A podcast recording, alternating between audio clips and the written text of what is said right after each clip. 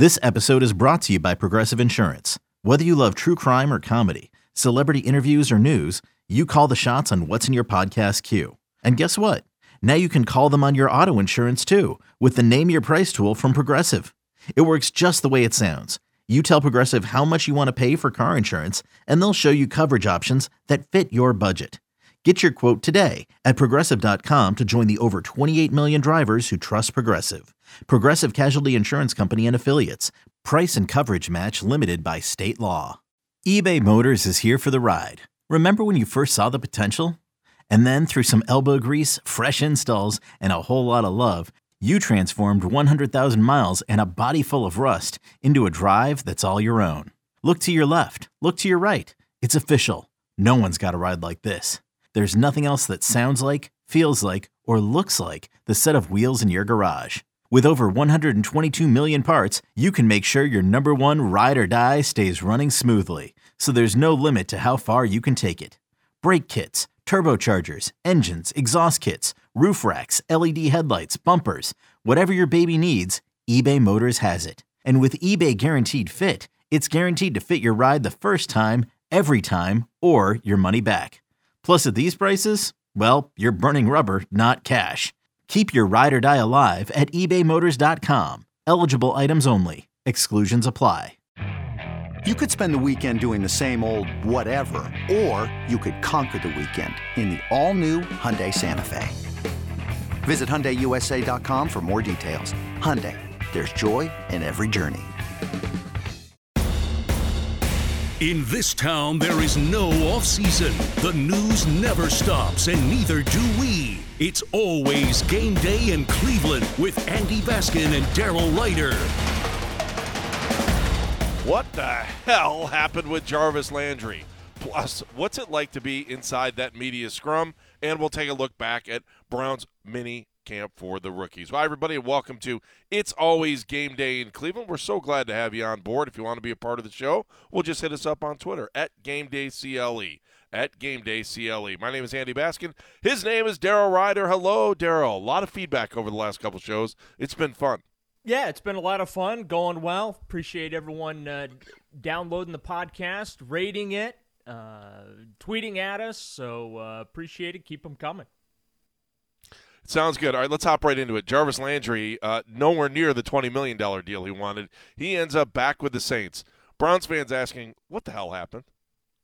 Well, he's um, he's a New Orleans Saint now. Um, about six million dollars, one year deal. Um, it didn't sound like uh, when he spoke on Sunday that he was in a hurry to, to sign. Remember, he's coming off that, that knee injury that he had, but – yeah, it, it came down to money, and, and it also came down to I think uh, you know direction as far as what the Browns wanted to do at the receiver position. Uh, I, I, just I I never got the impression he was coming back. Um, and actions spoke louder than words. They drafted two receivers, and once that happened, uh, even though the conversation kept going that Jarvis could come back, I just it just didn't seem feasible. You know, so um, I, I just it, it, as it usually does comes down to money. Uh, the Browns and Landry could never really get on the the same page, and again, once he was released, I think that that uh, really closed the door because they couldn't come together on a restructure and uh, uh, you know once it got to the point where it was uh, you know time to release him, I, I, think that that basically closed the door. Even though again, like I said, the conversation just went on for weeks and weeks and weeks. You know, people holding out hope that Jarvis was coming back. I just it just wasn't reality. It, the reason, though, I think people thought he was coming back was because of Deshaun Watson. Because I think when they released him in the beginning, th- it was over. I, I think most of us agree with that. I know you just you just said it that he would be gone. And uh, that's what I expect. I think the hard part about Jarvis Landry not being a part of the team is when he first got here, he felt like it was a locker room changer. He was a guy that was changing the environment. You know, he was a, a good guy that wanted to win It was didn't come with a lot of negative baggage and didn't seem like he was here just to take a paycheck. And I think that impressed fans as well as his teammates. Um, how much will he be missed in the locker room? Yeah, I mean, I think that there's something to be said for him to be missed in the locker room, but um, and he certainly deserves credit for the influence that he had as a leader behind the scenes, especially uh, in those early days. Obviously, the it's contagious speech from Hard Knocks in 2018. Uh, he'll always be remembered for that. Um, you're right. Uh, the Browns had been paycheck city in the NFL for years and years and years, where you had veterans that would come here simply to collect a paycheck. Winning was not important to them. Uh, we had seen that uh, by the results on the field, but um, it, you know, I, I think that when when you look at where the Browns are now, how Andrew Berry has built this team, yeah, I, I think they're going to be okay. Um, it you, you, can't keep everybody. Um, it would have been nice for them to keep Jarvis Landry uh, and, and, bring him back. Uh, they uh, invested twenty million dollars a year though in Amari Cooper, and I think that that's, uh, you know, I think that's something people have to understand is that they're spending sim- comparable money at the position than what they were spending the previous two years, but um, yeah, I, I just it, it comes down to it just it, it comes down to money and it, and it comes down to giving these young kids those snaps and uh, uh, that, uh, it's just why there wasn't enough room for Jarvis on the roster unfortunately. So Daryl, I think one of the hard parts is when we say it comes and it makes sense. Look, he wasn't coming back and that's the bottom line. And if he wanted 20 million if if there was 20 million dollars carved out for Jarvis and now all of a sudden another wide receiver has it. They pick up in free agency, right? And Amari Cooper, that twenty million's gone. It's hard to say though that at six million the Browns couldn't have brought him back. They f- financially that doesn't seem like that's too crazy, especially when you look at how much money, excuse me, they have under the cap. So I, I, I just for me, Daryl, as I watch the story unfold, especially at the end of the season, and again, I'm not in the I'm not in the locker room every day. You are. But I do know that I didn't hear a peep from him after Odell was gone. Right. And to me, that I mean, here's a guy that was out front center of uh, of almost everything when it came to, you know, he was the mayor. He's the guy you would go to to get a soundbite. You would be, and then all of a sudden, nothing after Odell. Now, I'm not saying I'm not trying to say he wasn't happy because I don't know. I wasn't there. But I got to tell you, that to me is a telling sign when a guy stops talking. And I, I just I don't think he wanted to be here uh, towards the end, and that's just me saying that because you normally don't have players shutting down like that, especially after they've been that vocal. Maybe he didn't. I mean, maybe he would want to be here, especially. Uh, uh, let me let me backtrack a little bit on that. I, I think when Deshaun Watson came in, and if the money was there, he would have wanted to be here. But he didn't. He seemed a little disgruntled to me. That's how I'm reading into it at the end of the season because he didn't say a word, and that's just so 180 from what he had been his entire career with the Browns. Yeah, and I mean it was it was noticeable. I mean, one of the last times he talked was uh, at one of his uh, charity uh, events, in which he said, uh, you know, he was asked about uh, Odell, the Odell situation, and and also the the struggles of the offense, and he's like, "Hey, man, i w- I'm not getting the ball either, so I don't know what to tell you." um, yeah, but yeah, it, it was. I mean, Jarvis every week was available up until Odell left, and then he, we we didn't hear from him uh, the rest of the season. I think he did one post game press conference uh, the rest of the way, and that was it. And um, you know, players are. Uh, are supposed to be available. He kind of got away with it because we were still in the COVID protocols and, and, things like that, so no open locker rooms or anything like that. But um, I, I don't think he wanted to say anything that was going to get him in trouble, number one. And then number two, again, we forget these guys are human beings. And right. him and him and Odell, very, very good friends. Very tight, very close. And I, I think that that whole situation hurt him. And and you know, the way not not so much how the Browns handled it, but I, I think that just everything that went on behind the scenes. And and obviously he had a front row seat for what really uh, went down and why the situation with Beckham and Baker Mayfield deteriorated as quickly uh, as it did. And I, I, think that, quite frankly, Jarvis was hurt by the whole situation. He was hurt. Uh, the fact that uh, his friend uh, had to be released. Uh, he it was not an ending that they uh, thought or imagined going into it after the Browns traded for him. Um, eh, so I, I think that that's a big part of it, Andy, is, is you look at the human element, the human side of things, and I think he was hurt, and and it's it's understandable. And I think another really telling sign is how hard he played in that season finale with Case Keenum at quarterback. Uh, you know, that's something that I'm always going to remember. Is I mean, he he played as if it was his last game as a Cleveland Brown. Not to say that he knew it was going to be his last game as a Brown, but I, I mean, he really, really went all out uh, in that season finale and, and, played a fantastic game. So, um, you know, there were a lot of things I, I think that went on behind the scenes.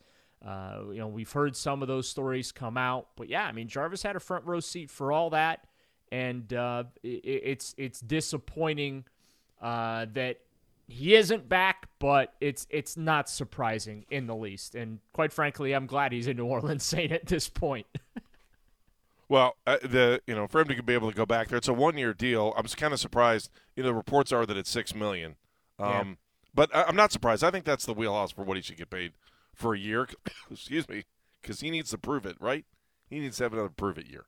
Well, I don't know that he needs to prove it. I, he's he's had himself a very successful career, but just because he's coming off the injury, uh, I just I don't think he needed to prove it, but I think too what he set his value at and what the Browns set his value at clearly were not aligned.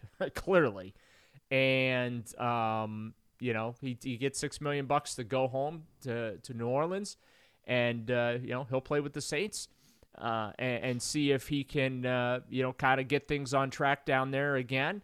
But yeah, I it, it's hard for me to talk about prove it uh, for a guy who's been to the Pro Bowl multiple times. Yeah, no, I'm not questioning his his ability for what he's done in the past. I'm just saying if he wants a bigger deal or he wants a multi-year contract, he's going to have to have a year that's worthy of getting another. That's the prove it part of it. To get the it's it's the financial part of it to try to get back to. If he thought he was worth still worth twenty million, he took fourteen million less. Well, I don't think he's ever going to get twenty million. I, I just I just I, as much as I love Jarvis Landry, I just I don't think that that's reality. Um, uh, you know, Odell Beckham Jr. is not getting twenty million anymore. Um, so no. yeah, I, I just I think there's a little uh, uh, a little disparity there in what the market, uh, you know, felt he was worth and what he was hoping to get. And uh, obviously, um, you know, the evidence is he ended up taking an eight million dollar pay cut. Gotcha. All right, so uh, let's do this because and Jarvis is gone. I mean, it's uh, we've we've known it for a while, but now it's official as he joins the Saints. Um, if you want to get in on the conversation on any of our podcasts, go to at Game Day CLE. Game Day CLE. We always appreciate you listening to the podcast. It's always Game Day in Cleveland. We're glad you're here. Um, if you like what you're listening to, remember to subscribe to It's Always Game Day in Cleveland, the feed. And remember to subscribe wherever you listen to your podcast. When we come back, you're going to want to listen on this a little, a little bit more behind the scenes stuff. What is the media scrum? And by the way, sometimes you see the players or coaches get mad at the media. Well, the media gets mad at the media as well. We'll tell you more after this. When you need mealtime inspiration, it's worth shopping Kroger, where you'll find over 30,000 mouthwatering choices that excite your inner foodie. And no matter what tasty choice you make, you'll enjoy our everyday low prices, plus extra ways to save, like digital coupons worth over $600 each week. You can also save up to $1 off per gallon at the pump with fuel points. More savings and more inspiring flavors make shopping Kroger worth it every time. Kroger, fresh for everyone. Fuel restrictions apply. Another day is here, and you're ready for it. What to wear? Check. Breakfast, lunch, and dinner? Check. Planning for what's next and how to save for it? That's where Bank of America can help. For your financial to dos, Bank of America has experts ready to help get you closer to your goals. Get started at one of our local financial centers or 24-7 in our mobile banking app. Find a location near you at bankofamerica.com slash talk to us. What would you like the power to do? Mobile banking requires downloading the app and is only available for select devices. Message and data rates may apply. Bank of America and a member FDIC. It's always game day in Cleveland. He's Daryl Ruiter. I'm Andy Baskin. Glad to have you on listening with us wherever you're going. If you're driving somewhere, you just want to hear a little bit more scoop on what's going on with the Browns, we're glad to give it to you. Make sure you subscribe to the podcast if you like it and give us a couple stars if you're along the way. I'm not ashamed. We can beg for stars, can't we? Is that okay? Yes, completely acceptable in the podcasting Okay. community. We're groveling for stars. Not a problem. We'll All right, Daryl, we'll grovel s- for food.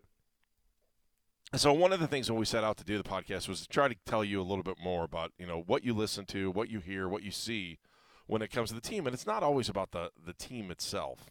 Um, you know, there are all, always ancillary things that are going on, and uh, you know, I, I always find it funny how the media approaches the media. I mean, I, right? I mean, the media gets territorial, Daryl. Right? I, I'm trying to think. My first year really covering the Browns here is when I came back. So probably like oh, 2000, 2001 was the first year that I really was there, but I was still covering Ohio State, and we had a, a great reporter named Kerry Sayers that I was working with at uh, Fox Sports Ohio at the time, and we had this phenomenal show called the Regional Sports Report. Um, and Kerry covered the Browns, and I covered. Uh, I covered the Buckeyes, but every once in a while she needed a, a, a day off or something, so I would come up and cover the Browns and she would every once in a while she would go down and cover the Buckeyes. It was great. I mean, it was just we loved doing it. But Daryl, sometimes, and this I'm leading up to the next story here, but sometimes reporters get a little territorial in that room, don't they? Well, I, I mean, it, it can. Uh, you know, behind the scenes, you know, we're all competing just to get a question or two in, uh, at, all at the same time, right? I mean, I sometimes feel bad for the you know Browns players and coaches because you have like 30 people huddled around you and they're all shouting at you, try, asking you questions. Um, and we're kind of like back to normal now, wh- which is good. Knock on wood. Hopefully that you know it, it stays that way. We're able to uh, be in person and gather around guys and be face to face and not have to be 25 feet away and or talk through a, a, a computer screen and you know please turn on your microphone you're on mute you know that kind of stuff.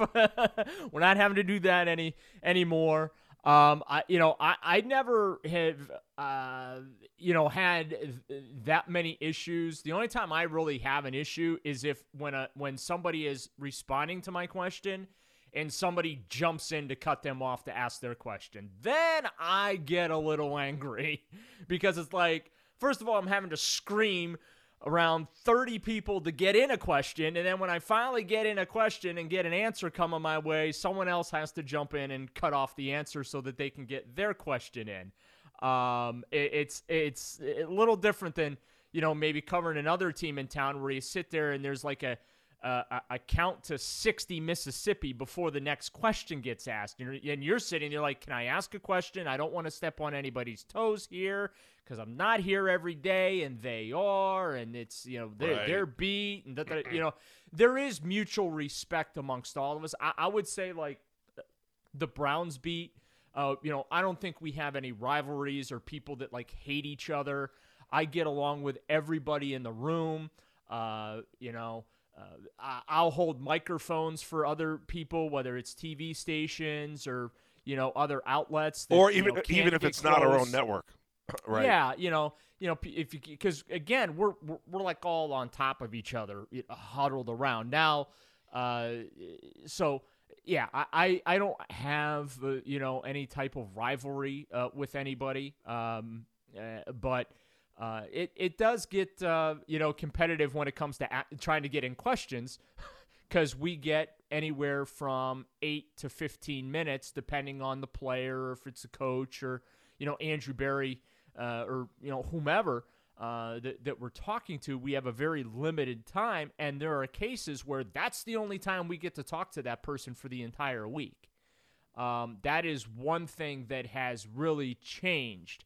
You know i used to talk to joe thomas every day uh, you know, when he played. Uh, You know, could talk to him on Monday and then Wednesday and Thursday and Friday. And God bless Joe, because I mean, I would totally get it if I'm Joe. I'd be like, I, I really don't have anything else to say, people.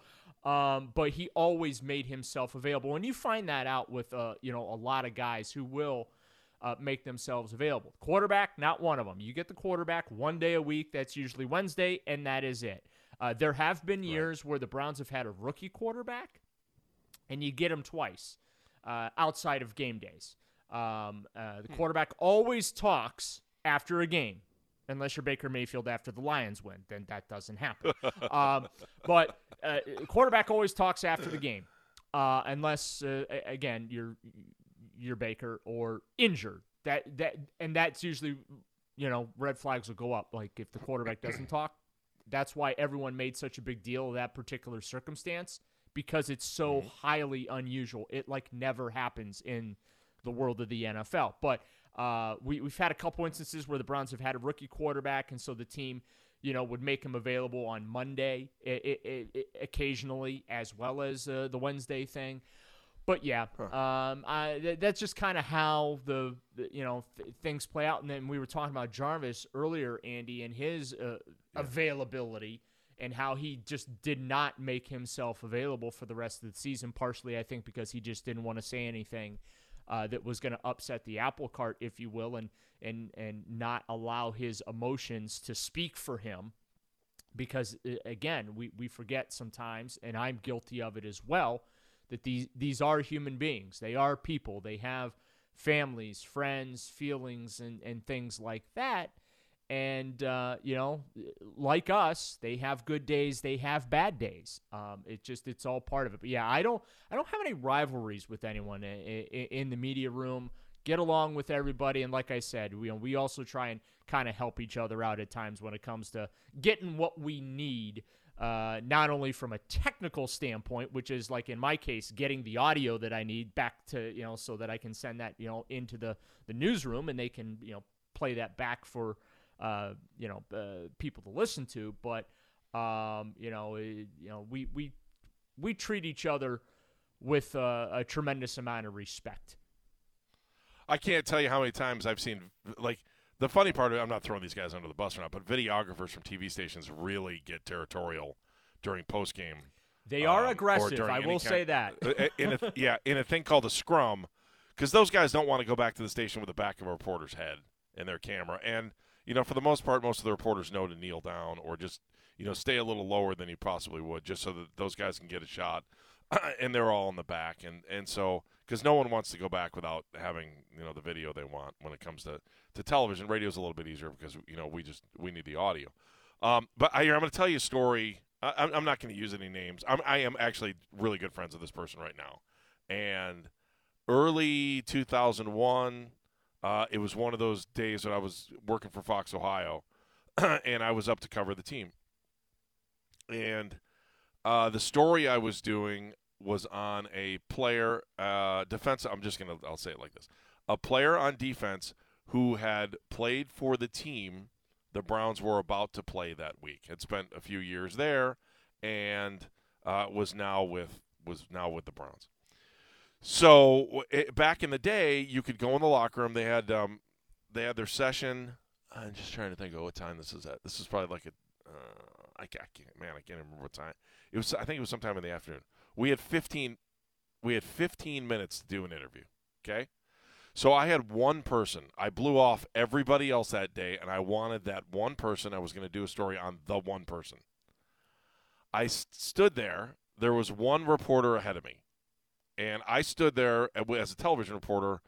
You know, if someone's there, especially a beat reporter for a newspaper, you would sit and you would wait, right? Daryl, this happens all the time. Yes. You wait. It's a courtesy. If you know someone's doing a, a one-on-one feature or they're doing something like that, that's fine.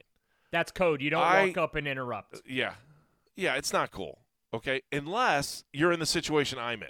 I literally needed three answers to do the story. And I was in the locker room at let's just say two o'clock. And the locker room was gonna close at two thirty.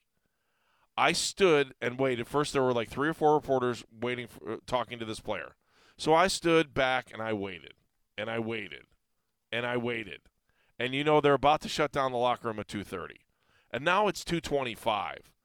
And from 205 to 225, one reporter had been standing there the whole time asking questions of a player, but really was kind of yakking it up with him a little bit. And I get it. He was trying to get a feel for what was going on. And I, you know, you don't get a lot of one on one time. So all of a sudden, he's he's now in this conversation with this person for 20 plus minutes.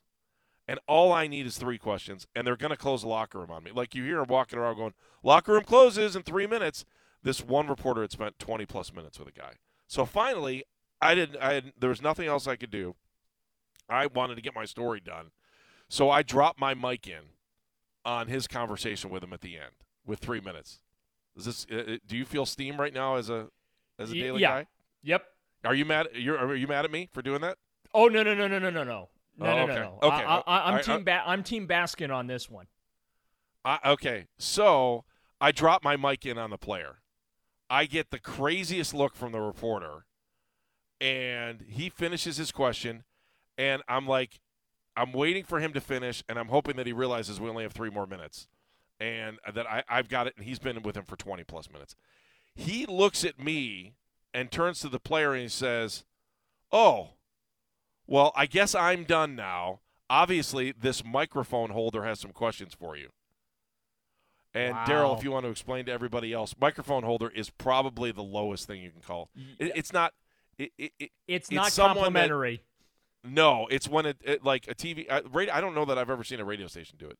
it. It's when a TV station sends an intern out to hold the microphone to get sound, so that uh, radio and newspaper and everybody else can ask questions for them, so they can use their work essentially. Right. And I looked at him, and I, I I looked at the reporter who I really didn't know at the time. I looked at him and I said, "Bro, you've spent 20 plus minutes with him. I have three questions." I go, "I gave you all kinds of respect." I go, "If you have an earth-shattering question you need to ask him, go ahead. I'll drop my mic out." He looked at me and he ran away, and I was just like, and the player started laughing. he was dying laughing. I actually know the. I think I know who this reporter could be, and Okay. this story is the least surprising thing ever. So he looks at me and he's like, uh, "This microphone holder has some questions for you." And it, I had steam coming out of my ear. So luckily, I asked my three questions. I'm able to turn my story that night. Okay. Right. But the, the the next part of it is unbelievable because I like I'm telling you, this is like something that happens at school. So now I'm steaming, and you know I knew Dan Coughlin for a long time. Again, I can understand why he thought I I was something that I wasn't because he had he probably hadn't seen me that often. I had only been at Browns camp in that capacity maybe a handful of times because normally I was covering Ohio State. So I, you know, I, I, I walk up to Dan Coughlin, uh, you know, just friend of the family for, for forever. Was friends with my step grandfather when he first got into the business, and I walk up to Danny and I say, Danny, I'm going to mm, kill that guy. I go, who does he think he is? What is wrong with that guy? And so then I waited and I waited, and so now we go into. I'm trying to remember who the head coach was at the time, even. So he, well, if it's Uh, uh, 2001, it's uh, Butch yeah. Davis. it uh, was it. Yeah, it had well, to have been Butch. well, yeah, was- Chris Palmer was only here for two years, so Right.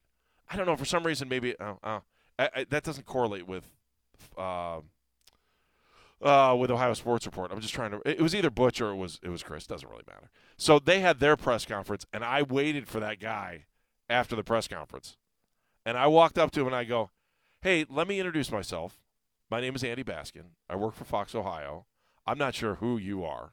I go, but what you did in there was the most classless thing I've ever seen anyone do in front of a player. I go, not only did you spend 20 minutes doing a one on one, I go, but I needed three questions, and then you had the to call me a microphone holder when all I was doing is doing my job, and I gave you a lot of room. And he looked back at me, and he was just, I think he was, he was terrified because someone had called him out on it, right?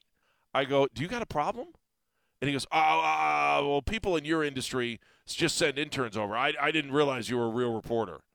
And I'm like, does it really matter? I go, that was super rude. And he was like, I, I, I'll know you next time. And he walked away. I, I, he was shook up.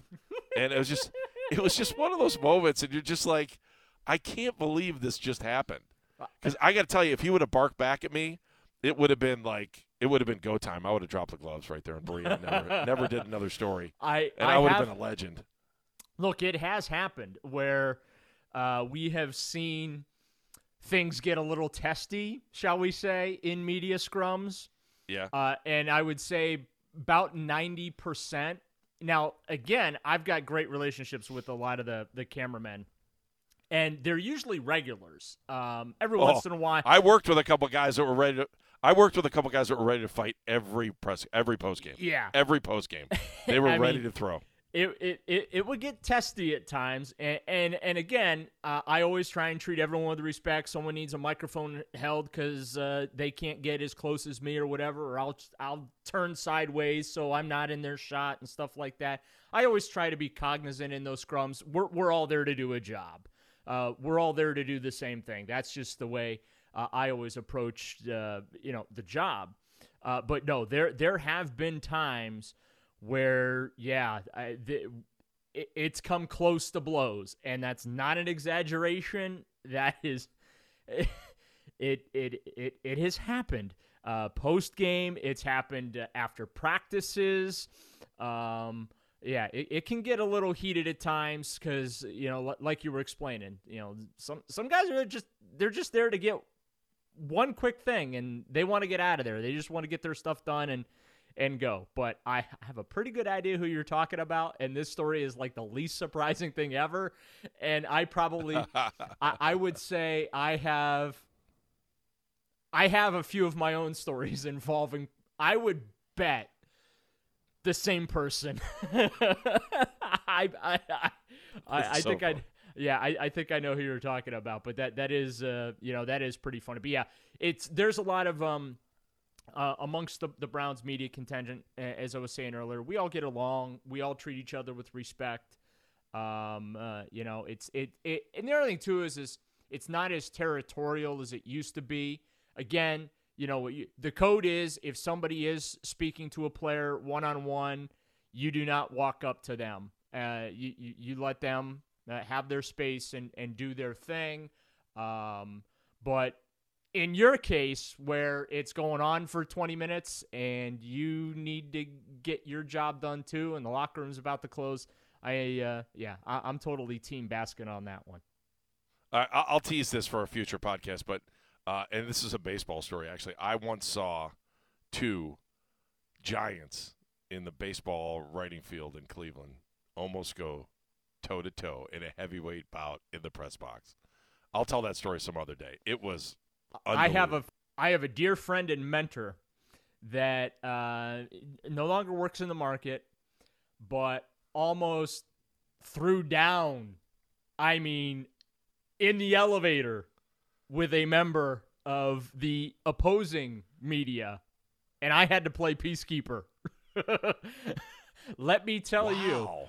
That oh, uh, and and uh, this this shouting and screaming at each other lasted from the service level to the press box. It was one of the most epic, epic uh, events of my young I think there- career. there's a there's a book to be written on media fights. I I, that, I think people would be so surprised. All right, if you enjoy what you're listening to, uh, why don't you remember to subscribe to the It's Always Game Day in Cleveland feed.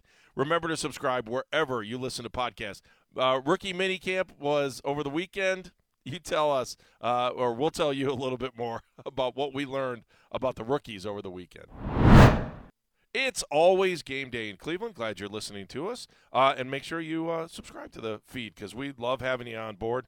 And uh, it's always game day in Cleveland feed. So simple to get to. Remember to subscribe wherever you listen to podcasts. And if you want to be a part of the show, you can always find us at Game Day CLE. He's Daryl Ruiter. I'm Andy Baskin. Rookie mini camp. First chance to see guys like David Bell, um, uh, Jerome Ford. I mean, it was kind of a, it was an interesting first weekend for the rookies. Uh, Perrion Winfrey also not afraid to talk, and then uh, a couple of names popping out, especially a quarterback that ended up getting signed. What was your big takeaway from uh, rookie minicamp? Well, my biggest takeaway was the one guy that I wanted to see, I didn't get to see, and that was Cade York. I, I wanted to see him kick some field goals. Fun story. Um, they put in a new heating and drainage system, and with that comes uh, brand new fields on top of it uh, out in Berea. So there wasn't anywhere for him to kick footballs because all the uprights were down. they had to take all the goalposts down to put in the new fields, and then obviously you know the fields are still coming in. So Cade went down to First Energy Stadium to get his work in and to kick, and Uh, he also, uh, leading up to rookie minicamp, uh, visited with Phil Dawson uh, for about 40 minutes uh, on the phone to Oh, kind of get the yeah to, to get the 411 on just you know what it's like to kick in Cleveland, kick at First Energy Stadium, what to look for, you know what uh, made Phil so successful in his time here, uh, and, and whatnot. So uh, yeah, the one guy that I really wanted to see and I was planning on sending out video of every single kick because I think nothing gets Browns fans more excited on Twitter than either Deshaun Watson blocking me or me posting kicker video. Kicker video always a hit on Twitter. so I, I, you know, I was unable. We were talking about, you know, you go in wanting to get something done, you just want to get. Uh, I actually left rookie minicamp feeling like I didn't accomplish what I set out to accomplish, and that was just post an obnoxious amount of Cade York kicking video. So uh, maybe uh, OTAs uh, or the veteran minicamp in June. I hope to have a ridiculous amount of Cade York video content for you on Twitter. Daryl, does that uh, make you like uh, need to go home and drink a beer? Does that make you uh, really feel like you've failed as a human being by not being able to get kicker video? Well, I don't want to go as far as being a failure as a human being. That's a little harsh coming from you, Andy. But um, yeah, Okay, I just want to make sure you're okay no, because yeah, you know, uh, an, alcoholic beverage may have been consumed Friday night. I, in the comfort of my own home. Uh. Uh, yeah, I, I, yeah, I, I think that that is, uh, you know, fair to say. And uh, I, I, I, I just, I kind of felt like my audience was let down. You know what I mean? Like they expect that of Yeah. me, and I was unable to deliver. But uh, in, in all seriousness, um, you know, you can't read a lot into rookie uh, minicamp, and, and I wrote about this a little bit uh, on Friday, just because rookie minicamp is a little different under Kevin Stefanski than I'm used to. First of all, there are only 27 guys there. Okay, that that's number one. All right. Right. You had nine draft picks, 13 undrafted free agents, three tr- tryout players, and then two members uh, of the active roster were participating. So it wasn't like there was 50 guys at this thing where you could have offense and go against defense and, and things like that. Um, so that that's a little different. I, I liken it to a f- watching a football camp, which I get. Well, it's called a mini camp, right? So, well, it looked like a mini camp in in some in, in that respect, right? A lot of one-on-one Right. time, co- position coaches with players, a lot of teaching going on, and again. Um, I've seen that over the years with coaching staffs, but I would say uh, the last two years with Kevin Stefanski, his staff very super hands on with these young players, which is kind of cool to see to, to watch these coaches legitimately teach the young kids, uh, these rookies, you know, uh, intricacies of the game. So that's kind of fun to watch. But other than that, there's not a lot of insight, not a lot of analysis, not a lot of breakdown uh, you can have when you're when it's that type uh, of practice. Uh, I, I'll say David Bell, quality first impression.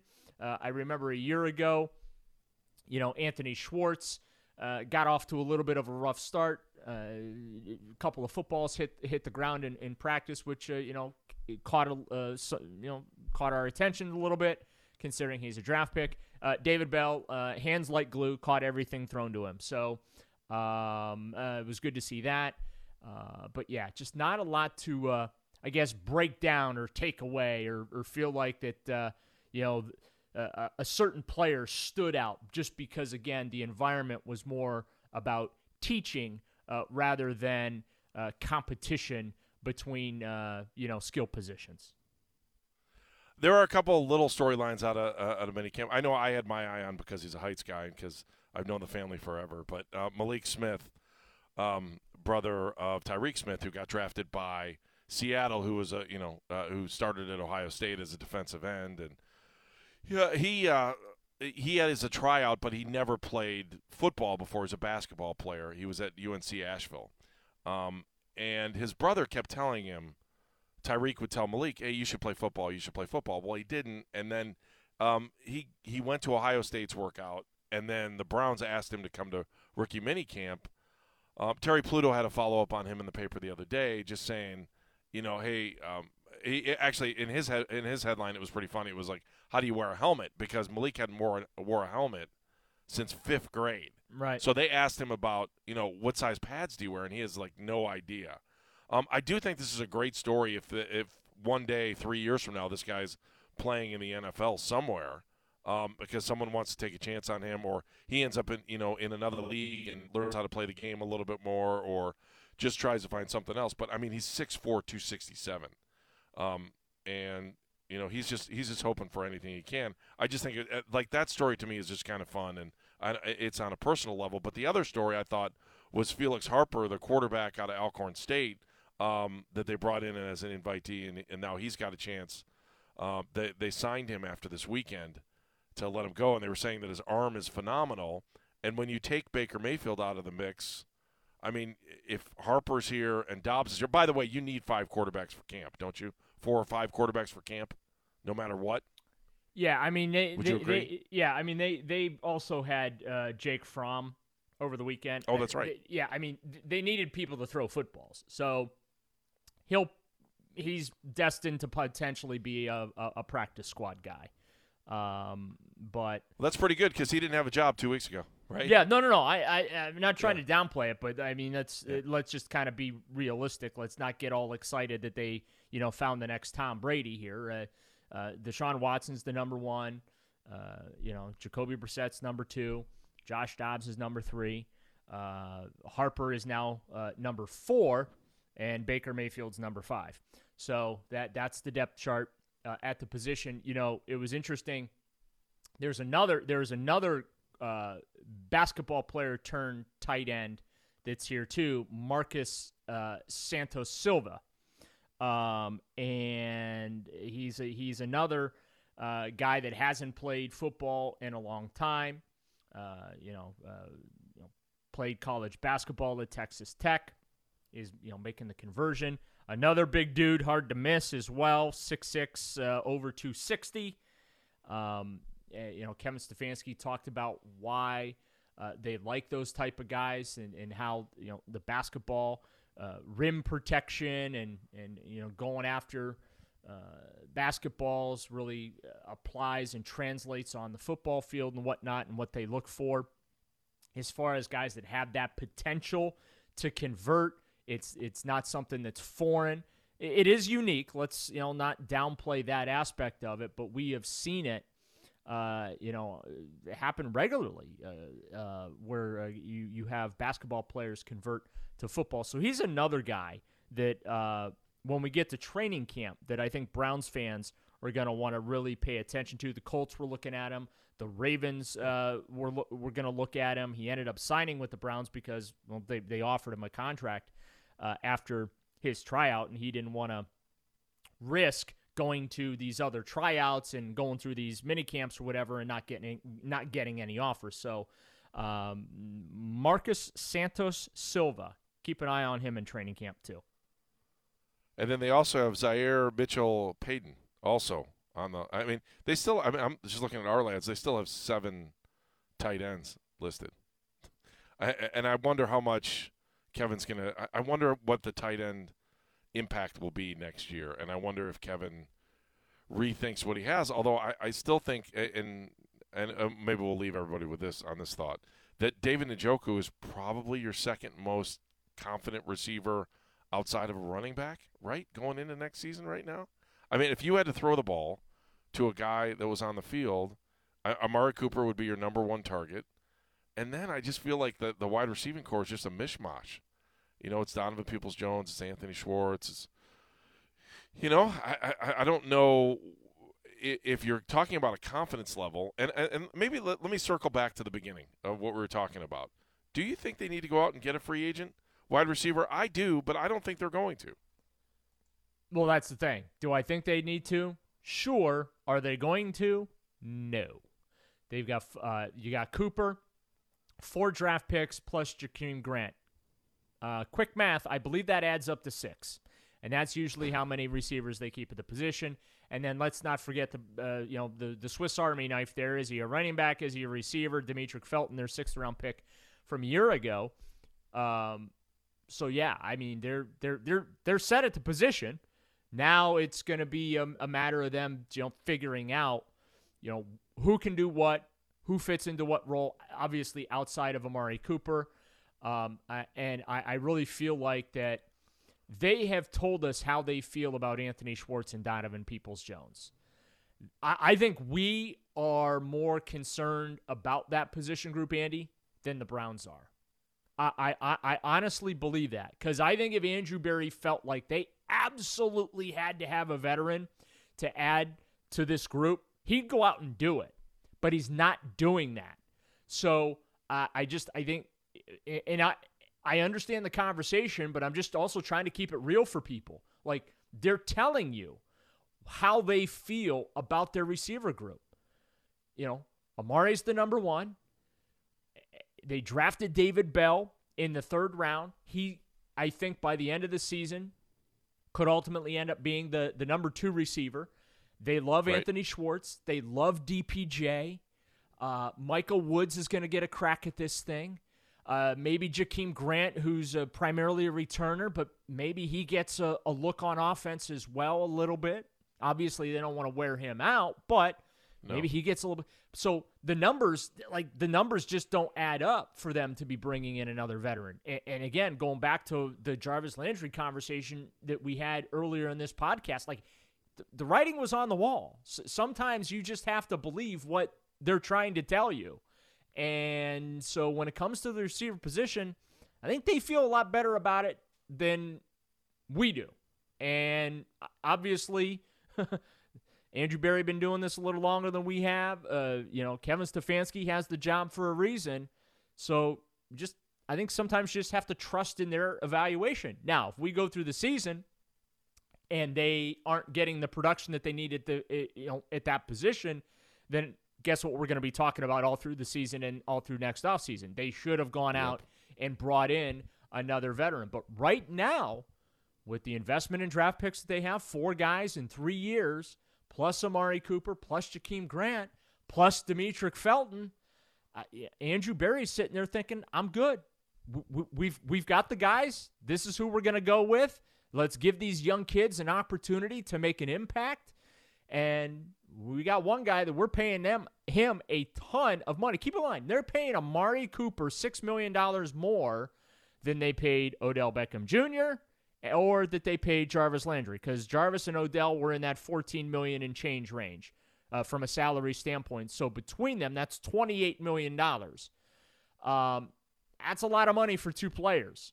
So now they're paying Amari the 20, okay, and you've got DPJ, Schwartzy, David Bell, Michael Woods on these rookie level contracts as third, sixth round picks that are very, very team friendly. So, yeah, sometimes you just have to believe the Browns when they're trying to tell you something. And in the case of the receivers, Andrew Berry's been telling us for weeks now, we're good. I hear you, and I think you're right. And it's just I we sit here and talk about it for four hours a day. How we think they're gonna, or what wide receiver we'd like to see them bring in. I just don't see it happen. Daryl, as always, it's been a blast. Uh, let folks know we normally drop on Mondays and Thursdays, but if something happens, you know we'll do an instant podcast right away, especially when there's uh, major breaking news. We will have one there for you. And, um, you know, sometimes things change, like last week with um, the schedule game, you know, we pushed over to Friday. So hang tight. And the easiest way to stay on board is to let the podcast come to you. And how do you do that? You just subscribe to It's Always Game Day in Cleveland. For Daryl Ruiter, Meredith Kane, our awesome producer, I'm Andy Baskin. Again, remember to subscribe wherever you listen to podcasts. It's always game day in Cleveland.